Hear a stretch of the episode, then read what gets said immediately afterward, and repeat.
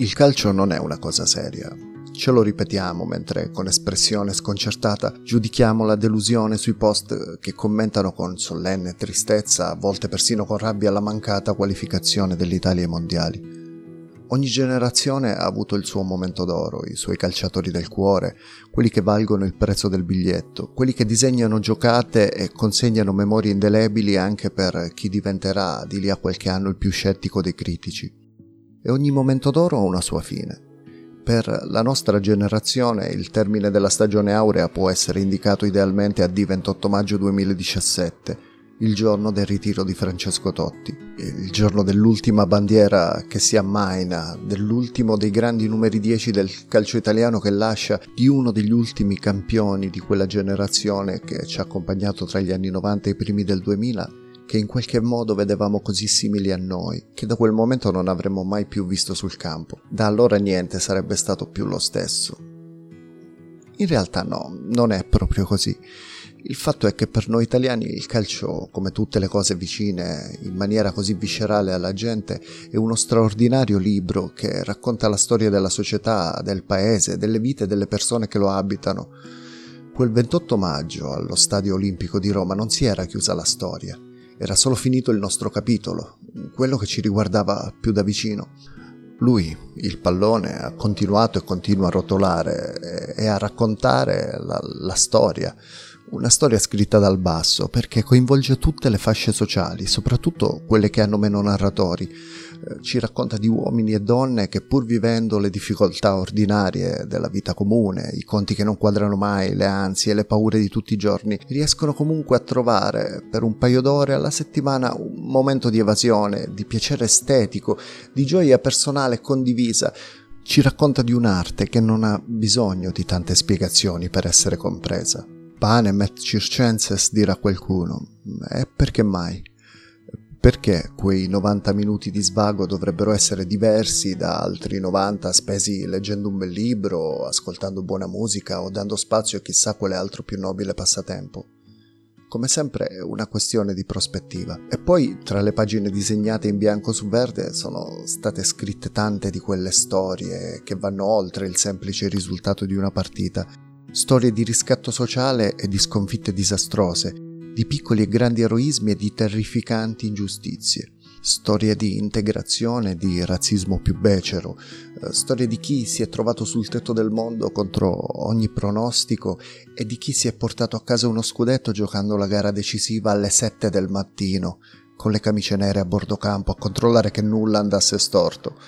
Grandissime bellezze appunto e inenarrabili brutture, come la storia, come l'Italia, perché piaccia o meno il calcio è parte dell'Italia, come la canzone popolare, come le tradizioni locali, come l'arte, come la Divina Commedia, se vogliamo. Benvenuti a Blank Generation, io sono Gabriele Ruggeri e questa è la terza puntata. Sigla!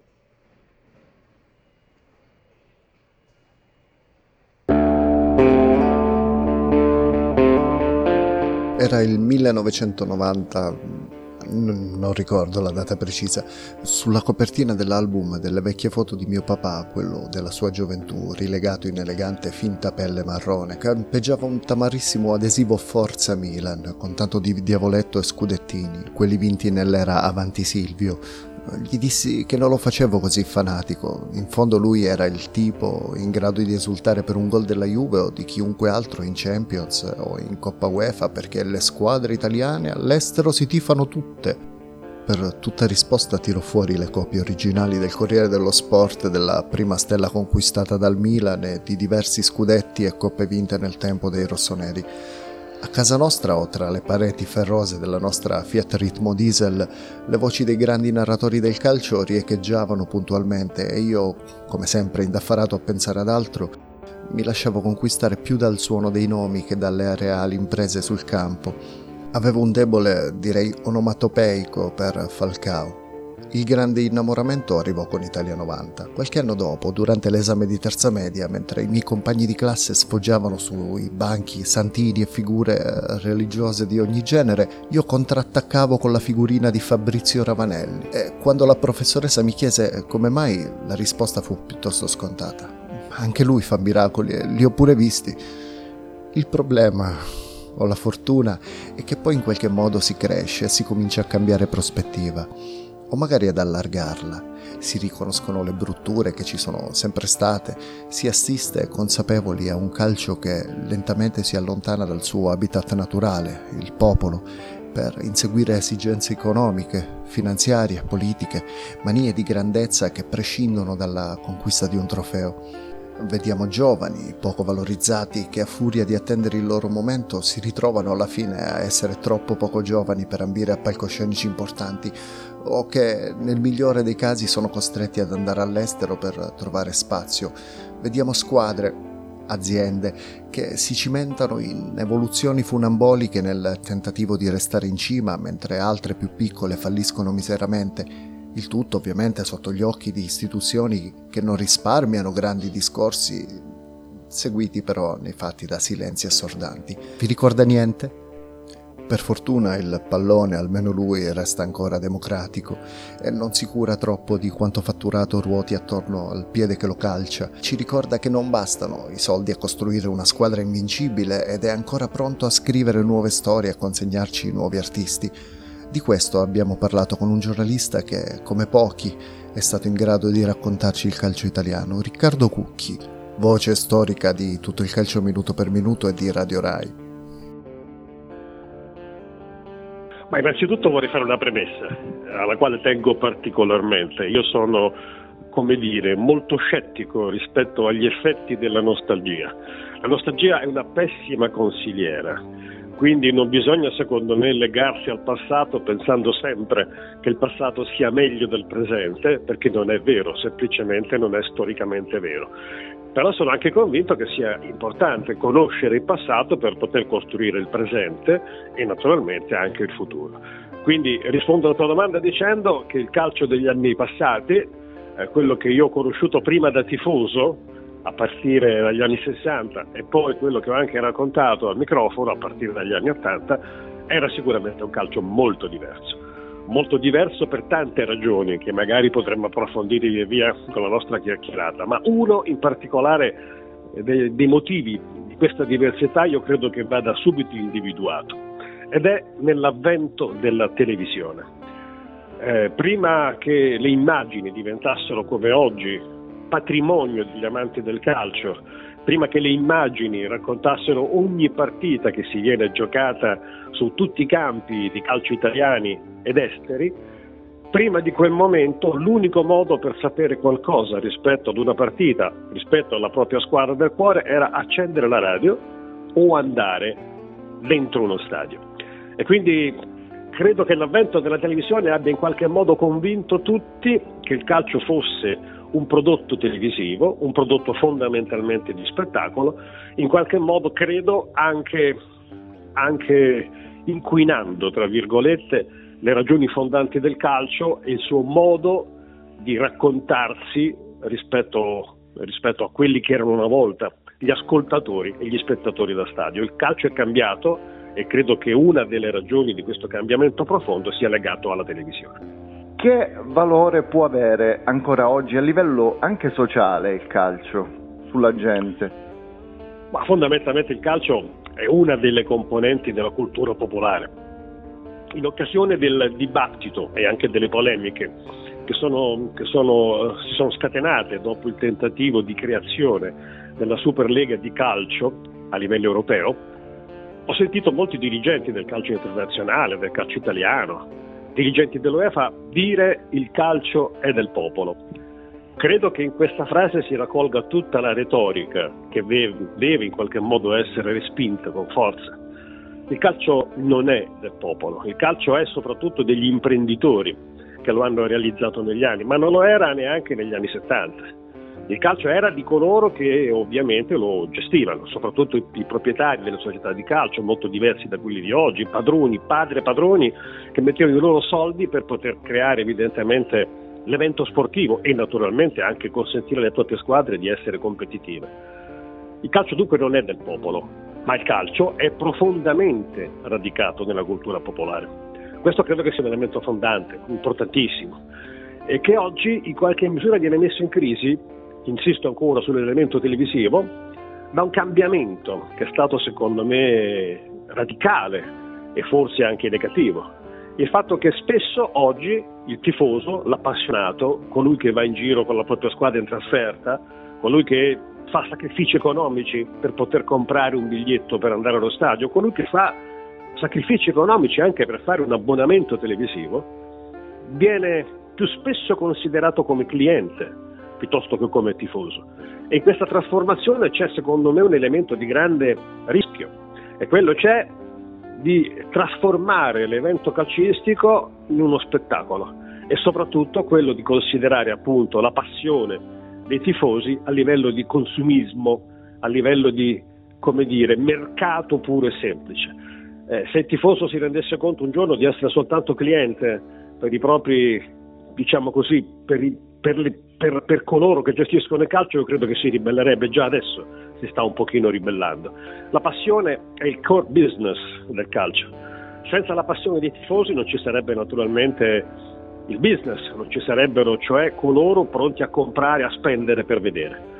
E credo che i dirigenti del calcio debbano rendersi conto di questo elemento davvero fondamentale. Il calcio è ancora uno sport profondamente popolare, ma è anche vero che più diventerà costoso tra virgolette, vedere una partita in televisione o dal vivo e più naturalmente le fasce più deboli, le fasce autenticamente eh, popolari, tra virgolette, verranno via via allontanate dal calcio e questo sarebbe secondo me un grave male. Sempre più spesso negli stadi italiani, specialmente nei mesi passati, negli anni passati, apparivano striscioni che contestavano il calcio moderno, no?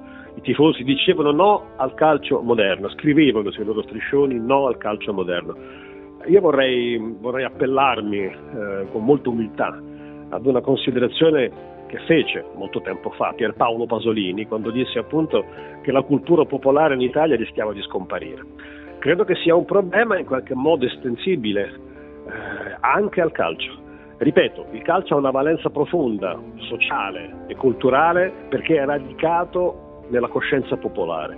Laddove questo, questo, questo elemento laddove questa, questa, radice profonda del calcio venisse in qualche modo eh, estratta, venisse in qualche modo tolta, tra virgolette, dalla storia del calcio, è chiaro che il calcio perderebbe grandissima, grandissima della sua capacità di essere, di essere davvero uno sport eh, diffuso ed amato da tutti. E oggi il rischio c'è, c'è il rischio naturalmente che il calcio diventi, diventi uno sport per le elite, le elite economiche, le elite che sono in grado cioè di spendere eh, 30, 40, 50, 60, 80, 100 euro per entrare allo stadio o elite che siano in grado di pagarsi più di un abbonamento, perché oggi per vedere tutto il calcio non basta più soltanto una piattaforma, ce ne vogliono almeno tre o quattro. E quindi un esborso economico notevole che in questo modo rischia di tagliare, tra virgolette, la fascia più popolare eh, de- de- della clientela calcistica, degli appassionati calcistici e in qualche modo in questo senso anche cambiando la cultura stessa dello sport eh, popolare come è stato definito e come è secondo me ancora oggi, ancora oggi lo è, speriamo che lo rimanga il calcio. Il calcio ci ha anche regalato grandi storie e anche una grandissima narrazione sia radiofonica, a volte anche televisiva, sia anche eh, editoriale. Questa, questo tipo di narrazione che ancora per fortuna riesce a, a passare eh, si scontra un po' con eh, l'eccesso forse di contenuti che c'è per adesso, penso anche ai social. Ma più che eccesso diversità di contenuti, è cambiata la narrazione del calcio no? rispetto a quella della mia generazione, anche giornalisticamente parlando. Io sono nato in un'epoca nella quale alla radio, per esempio, le voci guida erano quelle di Enrico Ameri, Sandro Ciotti, Alfredo Provenzali, eh, Roberto Bortoluzzi, straordinari maestri del racconto calcistico e soprattutto capaci di una narrazione diciamo, sentimentale e tecnica insieme. Oggi io credo che questi aspetti siano stati un pochino trascurati dal nuovo modo di raccontare calcio. Il calcio oggi è raccontato diversamente, è raccontato direi in maniera più superficiale, mi permetto di dire, e soprattutto in qualche modo con uno sguardo legato al gossip, legato, legato ai dettagli diciamo più vicini al divismo che non agli aspetti tecnici e soprattutto io credo c'è un condizionamento fortissimo nella narrazione di oggi legata, legato alla, alla, alla, presenza delle tecnologie, al VAR, al rigore sì, al rigore no. L'arbitro è diventato centrale, centrale rispetto alla narrazione quanto non lo era mai stato in passato e questo naturalmente credo che in qualche misura cambi la narrazione calcistica, in qualche modo allontani anche la persona che ama il calcio sua, dalla sua natura di sport, dalla sua natura di gioco. Credo che sia un elemento sul quale sia necessaria una riflessione. Sì, ehm, negli ultimi 50 anni si è passati da un gol annunciato alla radio e percettibile da un cambiamento lieve della voce del cronista a una semplice giocata, neanche decisiva, magari però urlata, che fa saltare sulla sedia non tanto per la giocata ma per l'urlo si, da cui si viene travolti. Ma sì, su questo hai ragione, c'è una certa esasperazione anche nel racconto, anche perché c'è forse l'illusione da parte della nuova generazione di narratori radiofonici e televisivi che l'emozione sia insita nell'urlo. No, l'emozione non è insita nell'urlo, l'emozione è insita nelle parole che il radiocronista e il telecronista è in grado di scegliere per raccontare ciò che sta guardando. Potrei farti due esempi. Uno rispetto ehm, a quello che oggi viene considerato, ripeto, centrale nell'analisi critica di una partita, e cioè il comportamento dell'arbitro, che secondo me invece è soltanto marginale rispetto al racconto di 90 minuti. Anche in passato naturalmente gli arbitri venivano contestati, venivano criticati, ovviamente per le loro scelte. Ricordo una conclusione straordinaria di uno dei grandi maestri nel nostro racconto radiofonico Sandro Ciotti, al termine di una partita giocata all'Olimpico tra Roma e Sandoria, arbitrata dal grande Lobello, Concetto Lobello, il principe dei fischietti di allora. Anche lui, ovviamente come tutti gli esseri umani, eh, non esente da errori. E in questo caso la partita era Roma-Sandoria, l'arbitro sbagliò molto durante la partita, in qualche modo scontentando sia i tifosi della Roma sia i tifosi della Sandoria. Beh, Sandro Ciotti chiuse così il suo commento dall'Olimpico. Arbitrato il signor Concetto Lobello di fronte a 60.000 testimoni. Nell'ironia, nell'ironia sottile c'era anche la profonda critica nei confronti dell'arbitro, ma una critica signorile, una critica elegante. Quando Enrico Ameri interveniva per, eh, per annunciare un calcio di rigore, diceva, diceva semplicemente l'arbitro XY ha concesso un calcio di rigore in favore di contestazioni da parte della squadra che lo ha subito. Era difficile andare oltre, era difficile entrare nei dettagli, era difficile spiegare alle persone se quel calcio di rigore fosse giusto o fosse vero, per tante ragioni. La prima fondamentalmente perché non c'erano le immagini anche nelle postazioni radiofoniche, quindi il cronista non aveva la possibilità di rivedere le immagini e se c'era un dubbio da esprimere magari lo esprimeva, ma sempre con quel garbo e quella signorilità che racconto, che contraddistingueva il racconto. Oggi è inutile che eh, racconti e dica a te e a voi che state ascoltando cosa succede alla fine dei 90 minuti.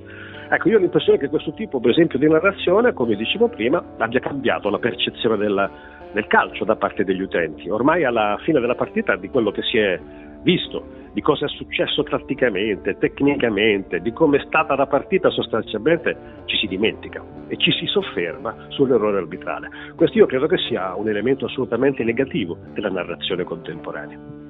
Certo, a, a proposito di questo, un, un, collegamento che mi viene in mente è anche la narrazione che molto spesso si fa eh, sui social e, eh, che forse in un certo senso va nel eh, vuole seguire quello che è l'animo ehm, popolare di chi frequenta i social. Questo è positivo, sai, io devo dire la verità. non mi sono rinchiuso nella torre d'avorio, anzi sono molto, molto sensibile, diciamo così, ai social. Sono un frequentatore di social, mi diverto, devo dire la verità, ho più di un profilo, Twitter, Facebook, eh, Instagram, ma è chiaro che in passato questo confronto con la gente non c'era, non c'era questa possibilità, i giornalisti erano nel loro, nel loro piccolo scrigno dorato, raccontavano le partite, scrivevano sui giornali, raccontavano in televisione, raccontavano alla radio, ma il confronto con le persone non c'era. Io credo che invece sia importante avere un confronto con le persone, scendere tra virgolette dalla propria torre e mescolarsi con la gente, ovviamente a condizione che il confronto sia un confronto civile, un confronto educato, un confronto di rispetto. Ecco, questo magari a volte manca. Però quello che ho notato è che personalmente quando mi esprimo su Twitter alla fine di una partita, in poche righe, con poche parole, per eh, come dire, esprimere il mio commento critico alla gara, nella stragrande maggioranza dei casi tutti coloro che interagiscono con il mio commento non parlano della partita, ma mi chiedono se c'era o non c'era quel calcio di rigore. Ecco, io credo che questo sia un elemento, ripeto ancora una volta, che sta allontanando le persone dalla lettura autentica di una partita, dal godimento stesso di una partita. Il social è un po' come una piazza, ecco, quando noi andiamo in una piazza, all'interno di questa piazza incontriamo persone con le quali è piacevole conversare, persone con le quali non è piacevole conversare, eh, persone per bene e persone invece che non lo sono. È un po' quello che avviene sui social. Diciamo che i social rappresentano una fotografia, sia pure non completa, diciamo pure parziale, di quello che è la nostra società e del confronto che esiste tra le persone.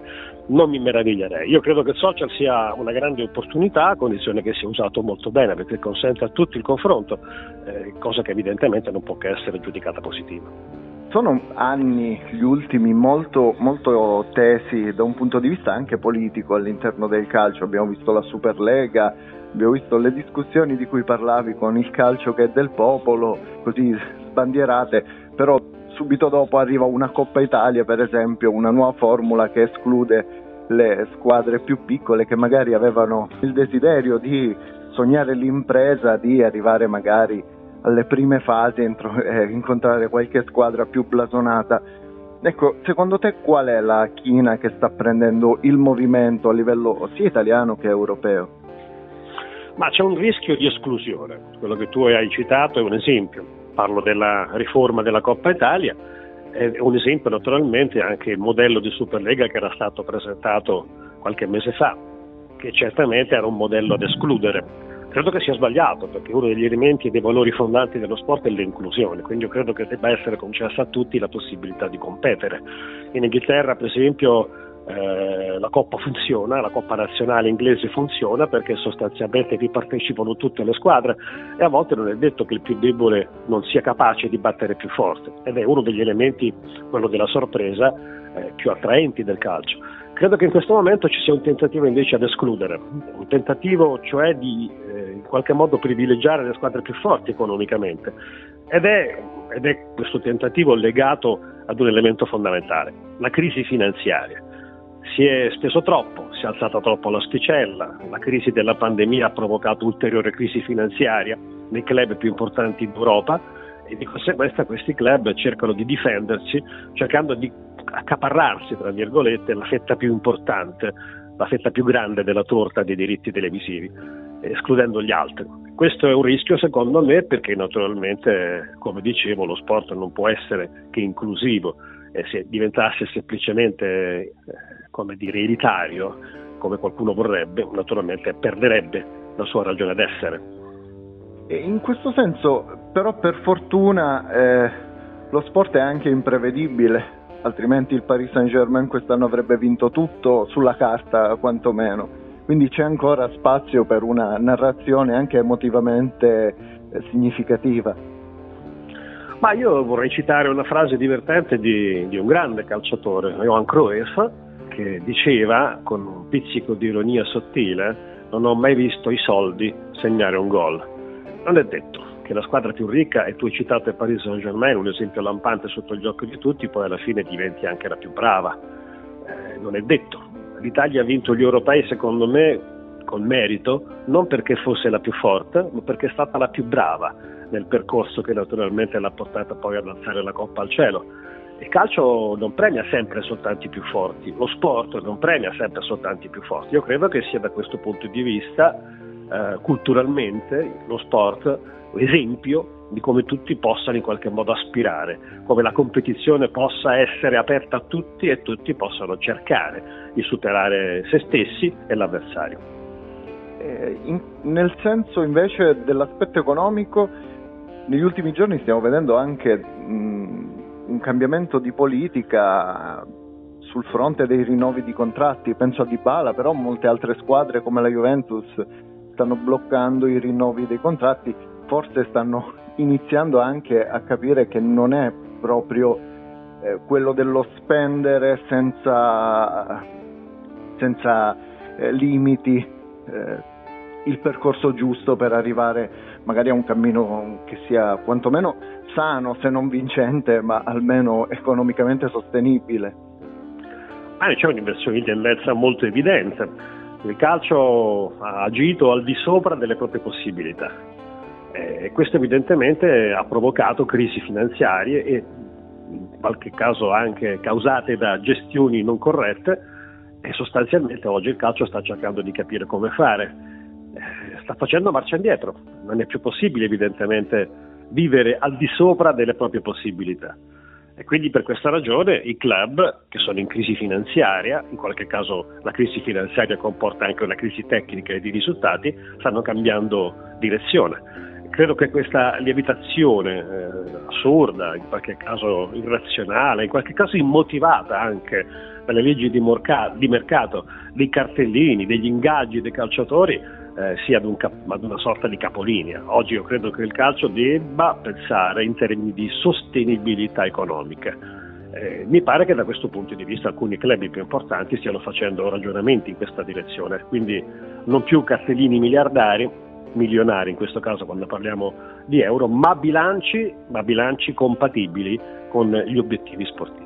Mi viene in mente una domanda che è però piuttosto personale la festa, la grande festa sono sempre stati i mondiali, gli europei, con o senza la nazionale, è proprio la Kermesse che ha sempre il suo fascino. In questo caso non so come pormi di fronte, per esempio, ai mondiali in Qatar, eh, sapendo co- tutto quello che c'è stato dietro, i problemi, le discriminazioni, i diritti dei lavoratori. Eh, sono dei mondiali piuttosto complicati questi. Sì, indubbiamente sì, indubbiamente sì. La scelta della FIFA di rendere il calcio uno sport planetario a volte è andata incontro, come dire, a difficoltà che sono state sottovalutate. È vero che dagli ultimi, dai, diciamo dalle origini, dalle origini del calcio, dei mondiali, quando si giocava soltanto in Europa e in Sud America, oggi sono state toccate tante altre zone del pianeta. Oggi il mondiale si è giocato in Sudafrica, si è giocato in Asia, si giocherà in Qatar appunto. Il rischio di, questa, di questo processo di mondializzazione del calcio è quello di non essere capaci di cogliere eh, gli errori che possano nascondersi in queste scelte. Il Qatar è un paese difficile, è un paese nel quale i diritti umani non vengono rispettati, purtroppo sappiamo che nella costruzione nella realizzazione di quegli stadi hanno perso la vita centinaia di lavoratori ed è qualcosa questo che non può naturalmente non preoccuparci, non può naturalmente non farci riflettere. Credo che la FIFA avrebbe potuto fare molto di più di quello che in realtà ha fatto e sono convinto che purtroppo questo mondiale non sarà vissuto con lo stesso entusiasmo e con la stessa passione con la quale abbiamo vissuto altri mondiali, perché sarà davvero difficile per tutti noi mentre lo guardiamo, mentre magari tifiamo per la nostra squadra sperando che l'Italia ci sia, naturalmente sarà difficile dimenticare che si sta giocando in un paese nel quale troppe persone eh, vengono calpestate nei loro diritti fondamentali e soprattutto eh, che stiamo giocando in un paese, e ce ne accorgeremo, nel quale per realizzare quegli impianti maestosi tanta gente innocente ha perso la vita.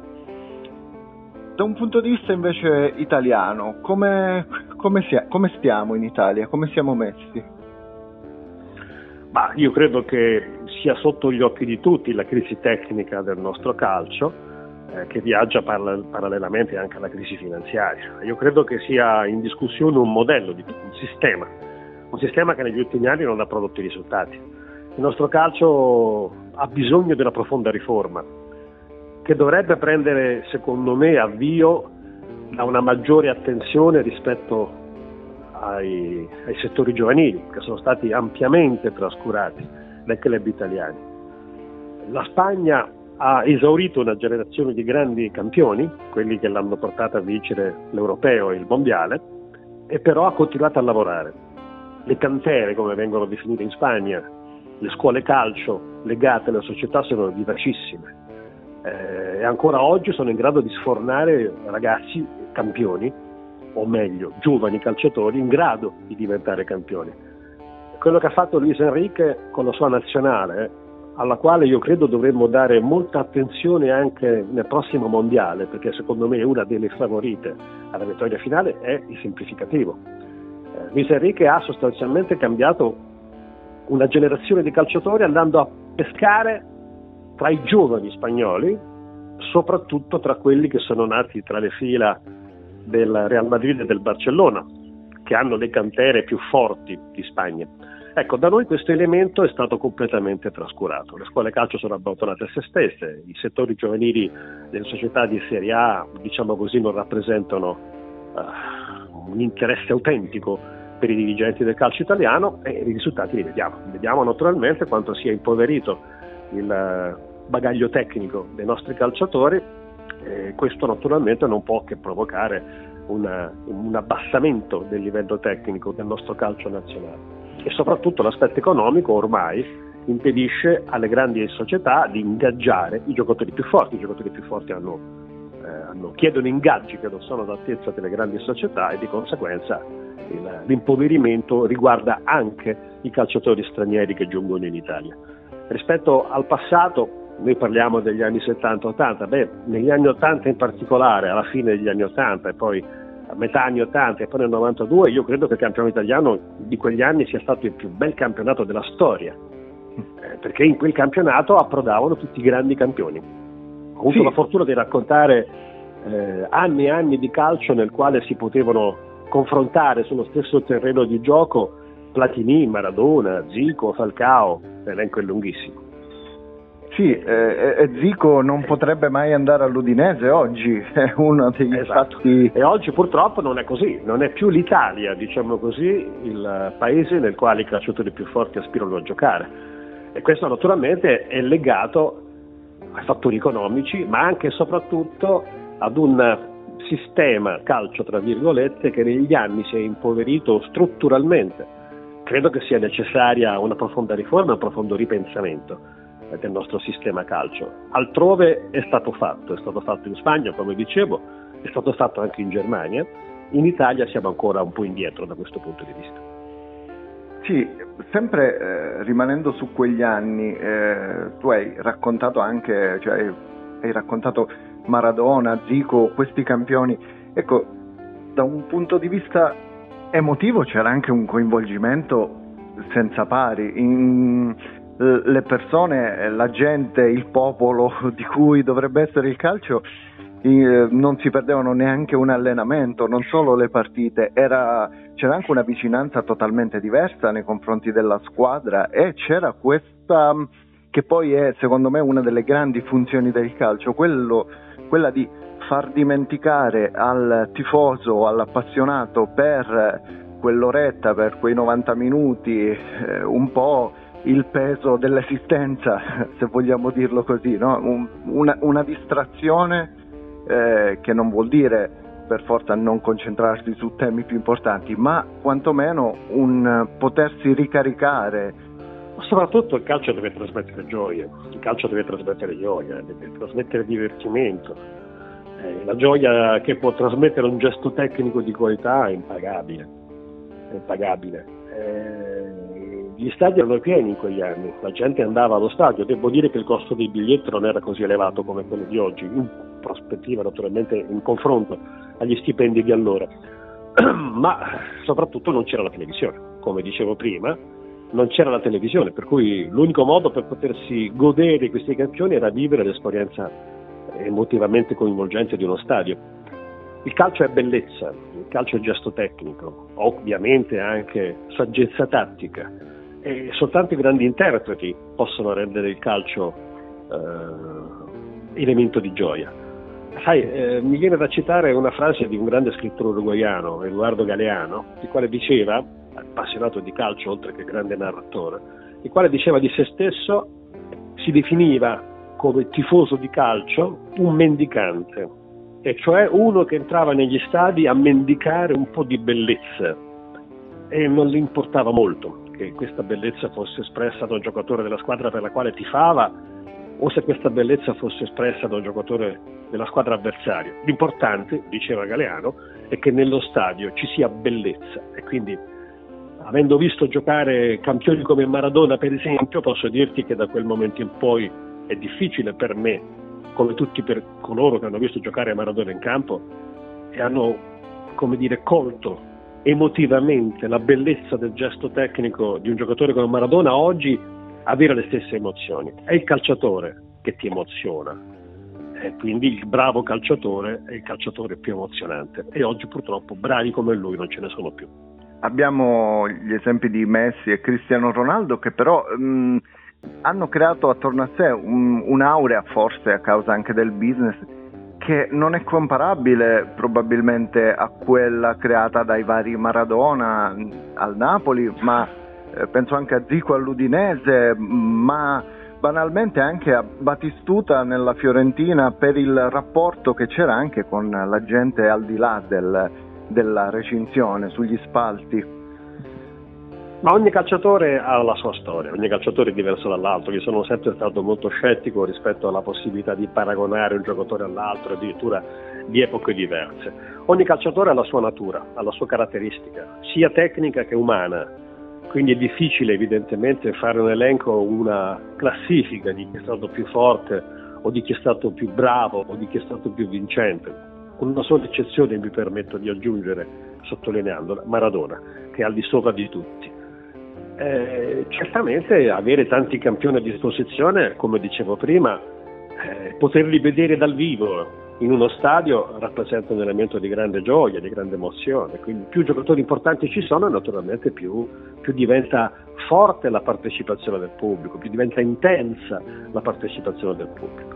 Cristiano Ronaldo e Leo Messi hanno caratterizzato un'epoca quella che si sta purtroppo concludendo perché il dato anagrafico è implacabile anche per campioni dello spessore di Messi e di Ronaldo.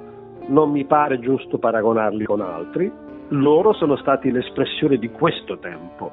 Maradona, Platini, Zico, Falcao, Van Basten e tutti gli altri sono stati l'espressione di un'altra epoca. Credo che la bellezza del calcio sia proprio nella capacità di creare campioni per ogni generazione. E mi auguro naturalmente che altri campioni, come sono stati quelli che abbiamo citato, possano nascere negli anni futuri per le nuove generazioni che si stanno avvicinando al calcio. Anche il calcio in qualche misura ci accompagna nell'evoluzione, nei cambiamenti negativi e positivi, quindi eh, studiare tra virgolette il calcio come studiare la storia dell'arte significa sostanzialmente studiare noi stessi cercare di capirci meglio, magari se ci riusciamo. Un'ultima cosa che stavo dimenticando, alla fine della chiacchierata ehm, chiedo sempre all'ospite una parola che possa essere in grado di definire la generazione degli anni 70-80. Ma eh, credo purtroppo di, dire, di dover dire una cosa non positiva credo di poter dire che la generazione nata tra gli anni 70 e 80, soprattutto dagli anni 80 in poi, sia stata forse la generazione meno fortunata dal dopoguerra in poi, perché tutti coloro che sono nati alla fine della guerra hanno avuto la possibilità, tra virgolette, di crescere, in qualche modo di migliorarsi rispetto ai propri genitori, avendo nuove chance, nuove opportunità Credo che dagli anni 80 in poi invece i giovani abbiano incontrato soprattutto difficoltà, in una società che non riusciva più a svilupparsi economicamente, sono entrati in crisi per la difficoltà di trovare lavoro, sono entrati in crisi per tutte le problematiche feroci che hanno portato anche purtroppo ai giorni drammatici che stiamo vivendo in queste ore, probabilmente è la prima generazione, quella nata negli anni Ottanta, che non può dire o non può generalizzare il concetto di essere stata, come dire, di aver avuto miglioramenti rispetto ai propri genitori. Ecco, a volte è successo il contrario. I ragazzi degli anni Ottanta non hanno le stesse possibilità che hanno avuto i ragazzi delle generazioni precedenti, quindi è la prima generazione che sta peggio dei propri genitori, non in termini assoluti, ma sicuramente in molti casi sì. Purtroppo dobbiamo ammetterlo, è sotto i nostri occhi, ovviamente. Le ultime generazioni, i giovani di questi giorni sono quelli che hanno vissuto per esempio il dramma della pandemia, ed oggi stanno vivendo anche il dramma di una guerra dietro casa. E mi auguro naturalmente che il futuro sia migliore per loro, che le stesse condizioni, le stesse occasioni, le stesse opportunità che abbiamo avuto noi che siamo nati, io sono nato negli anni 50, eh, siano, come dire, occasione di crescita anche per loro. Però in questo momento storico mi pare di poter dire che questa generazione è decisamente più sfortunata. Anche questo episodio di Blank Generation volge al termine. Uh, avrete notato che la chiacchierata con Riccardo Cucchi è stata registrata prima della beffarda sconfitta dell'Italia che ci ha di fatto esclusi dal mondiale, ma abbiamo preferito non tagliare quel pezzo e di offrirvi la nostra discussione in tutta la sua integrità. Uh, anche questa volta uh, ci lasciamo con i compiti per casa. La lettura consigliata è La partita del secolo del nostro ospite Riccardo Cucchi, un libro in grado di coinvolgere attraverso una narrazione incredibilmente elegante ed evocativa anche chi quella famosissima partita Italia-Germania 4-3 ai mondiali di Messico 70 non l'ha vissuta di presenza o comunque di fronte alla televisione in diretta. L'album invece è Medicine at Midnight dei Foo Fighters che magari non c'entra nulla con l'argomento di oggi, però ritenevo giusto tributare un piccolo omaggio a Taylor Hawkins, meraviglioso batterista, cantante, musicista che ci ha lasciati troppo presto. Ne approfitto anche per mettervi a conoscenza del fatto che da adesso, tardissimo rispetto ai tempi consoni, abbiamo anche una pagina Instagram che si chiama Blank Generation Cast. Non chiedetemi il perché così almeno potremo scambiarci qualche opinione, potrete anche darmi qualche consiglio. Noi, sempre se vorrete, ci sentiamo la settimana prossima. Buona continuazione, qualunque cosa stiate facendo e mi raccomando, siate rumorosi.